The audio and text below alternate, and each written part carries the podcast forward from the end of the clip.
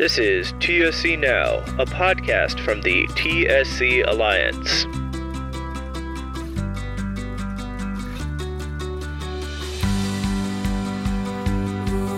Hello, and welcome to TSC Now. As always, I'm your host, Dan Klein. We're about to kick off another Infantile Spasms Awareness Week, an initiative from the Infantile Spasms Action Network, or ISAN, which runs December 1st through the 7th. ISAN is a collection of 32 national and international entities, including the TSC Alliance, focused on raising awareness of infantile spasms, a devastating type of seizures that usually begins in children who are less than one year old and can lead to developmental delay. This year, in addition to raising awareness of IS with parents and caregivers, ISAN is redoubling our efforts to educate frontline physicians, including pediatricians and ER doctors, who might be the first person confronted with an IS case and who are key to elevating those cases to the appropriate specialists to ensure a quick diagnosis and start of treatment. To better understand the challenges physicians may face when trying to diagnose IS and how we might reach these physicians with our messaging, I spoke to Dr. John Mytinger, a pediatric neurologist at Nationwide Children's Hospital in Columbus, Ohio, and assistant professor of clinical pediatrics and neurology at The Ohio State University College of Medicine. Here's my conversation with John. So I'm now joined by Dr. John Mytinger, pediatric neurologist at Nationwide Children's and assistant professor of clinical pediatrics and neurology at The Ohio State University College of Medicine. Dr. Mytinger, thank you so much for talking to me today. Happy to be here, Dan. Thank you. So we're talking because it's coming up on Infantile Spasms Awareness Week. So just as a baseline, what are infantile spasms? Well, infantile spasms, they are seizures. And these seizures, unfortunately, are often associated with poor developmental and epilepsy outcomes, meaning that later in life, seizures can be difficult to control in many children with a history of infantile spasms. So these seizures often occur in the setting of a syndrome, which is called West syndrome. And West syndrome is the combination of the infantile spasms, again, which are seizures, and developmental problems, very typical for West syndrome, and then a very irritable and disorganized EEG, sometimes called hypsarrhythmia, although many children with infantile spasms don't have hypsarrhythmia, about 60% do. And so ultimately, as the nomenclature evolves, we are likely to have this infantile spasm syndrome as the new syndrome diagnosis. Part of the focus of the Infantile Spasms Action Network this year is educating frontline physicians, so pediatricians, ER doctors, on the signs of infantile spasms and the importance of quick diagnosis. What are some challenges these frontline physicians face when confronted with a potential IS case? Well, they can be difficult to diagnose. One of the key features of infantile spasms are the clustering that occurs. It doesn't happen in every case.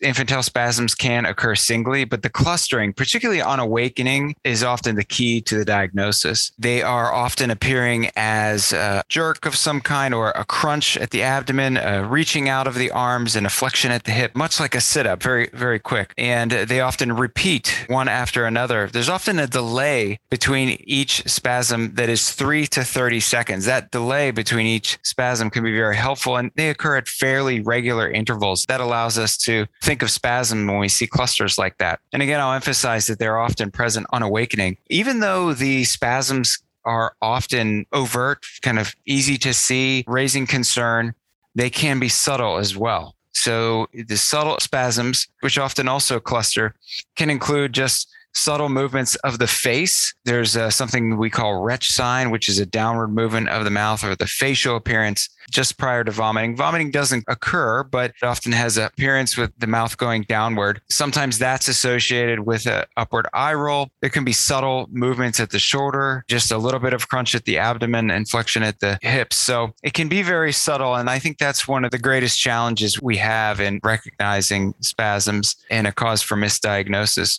I mean, the other thing is, is that you know, we have to be aware of infantile spasms. I think that's why we're talking here. And it has to be on the forefront of somebody's mind. Hopefully, it has made primary care physicians, for example, do not miss diagnosis lists. We all think of these diagnoses that should not be missed, and certainly infantile spasms is one of them. So, being aware of infantile spasms is the first thing. And then the second thing is understanding the urgency of the diagnosis because we know that early diagnosis and early effective treatment is critical for optimal outcomes for these kids you described what these seizures look like and how they cluster, but what are they often misdiagnosed as? The most common thing would be on the order of just, hey, that's normal baby movements. Don't worry about that. Another fairly common thing is consideration for reflux and colic. So those are the things that would be most typical. But if you think about those movements that we talked about, how they occur in clusters, how they occur at fairly regular intervals with this three to 30 seconds or so. It can be outside that, but that's a very common range. Again, occurring at fairly regular intervals, uh, particularly on awakening. I mean, any infant with clustering spells, the provider really should consider the possibility of infantile spasms in that case. There are some other things as well. We see some children who have muscle tone abnormalities and they may, for example, have a hyperactive startle or a persistent Moro reflex where children are reaching out with their hands suddenly. That can often be confused with infantile spasms as well. So, the Infantile Spasms Action Network has worked really hard over the past couple of years of educating parents on what the signs of infantile spasms are and what they should do if they suspect their child is having infantile spasms. In your opinion, what information can parents gather to best assist in a timely diagnosis? This is particularly difficult for parents who many times have never heard of infantile spasms. You know, sometimes people will go to the Dr. Google and plug in even the word spasms or baby seizures. And sometimes, fortunately, actually, the diagnosis of infantile spasms can pop up, and that can lead to some quick education and hopefully they would run into an important and reliable source such as the infantile spasms action network so that they can you know learn about infantile spasms and seek urgent care. You know the very first thing that we would want a family to do though is to take a video. The ability for us to look at a video has revolutionized the care of children with epilepsy in general but particularly helpful with infantile spasms. In my experience given how common the clustering is with infantile spasms almost always can a family obtain a home video because these clusters often go on for several minutes. And so it's fairly easy to obtain the video. So we can look at that video. We can look at the characteristics of the video, even when it's subtle. We can look at that interval, the spasms occurring at this fairly regular interval that we find to be very helpful and showing that to your primary care physician. The first thing again would be the, the video. And then the second thing would be to trust your instincts if parents and caregivers feel, hey, this is not right, this is just feeling unsettling, then they really need to advocate for an answer to what this may be. If the provider that you're seeing is uncertain, then I would request that that provider seek another level of expertise in the evaluation of that video. That's the main thing is just to trust your instincts, show that video to your primary care physician, elevate to the next level of care. If your provider is not able or doesn't have resources or the time to seek out that other provider that next level of care, then you know I would just advocate for parents to seek that second opinion at an institution or a center where children are cared for who have infantile spasms, where there's experience. If it's challenging to get to one of those locations, to get to a center like Nationwide Children's Hospital, then potentially partnering with a nonprofit such as uh, Mickey's Miracles, which is a great organization that advocates for children to seek higher levels of care for the urgent evaluation and treatment of epilepsy. And full disclosure, I'm on the medical advisory board for Mickey's Miracles, but I do find it to be a great organization organization. And there are several informative and reliable resources for children with infantile spasms online. How can advocacy organizations like the Infantile Spasms Action Network best educate frontline physicians, right? Help families overcome that barrier of suspecting something's wrong, going to seek help, and getting pushback and how can we really drive home the point that infantile spasms are serious and quick diagnosis and intervention are key to the best outcomes for that child? Yeah, I don't have an easy answer. I think that having a reliable resource online where everybody goes to and see what they can find looking for reliable information and and the infantile spasms action network provides that you know there's a nice video of spasms on the infantile spasms action network website it's very useful there and so I think that's a great place to start. And then beyond that, you know, meeting primary care providers, you know, where they are, that's always helpful, you know, whether it be at their national meetings or working in a regional way with experts like myself who also advocate for children with infantile spasms. I think that those partnerships are going to be very useful moving forward. And what sort of messaging do you think would resonate with physicians? You know, you talked earlier about this idea of a do not miss list. I wonder if you can elaborate a little bit on what that is and how we can emphasize that this is something that should be on that kind of list.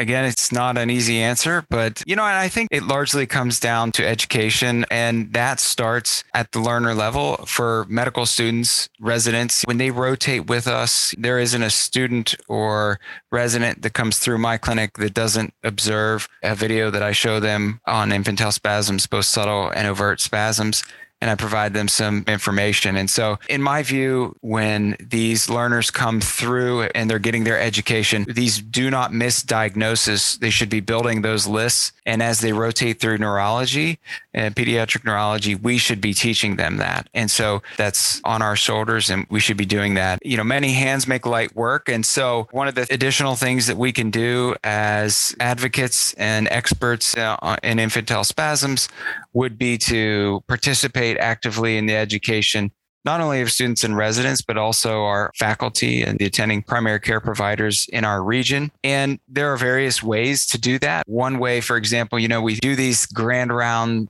talks and lectures. And we often do, if you're a pediatric neurologist, you're giving lectures to other pediatric neurologists. Well, perhaps what we should be doing is actually the pediatric neurologist should be engaging the pediatricians in their lecture series and, and educating them whenever possible. Giving a pediatrics grand rounds can really be informative. Hey, this is how you recognize infantile spasms. And if we were all doing that on a regional level, I think that that would really go a long way.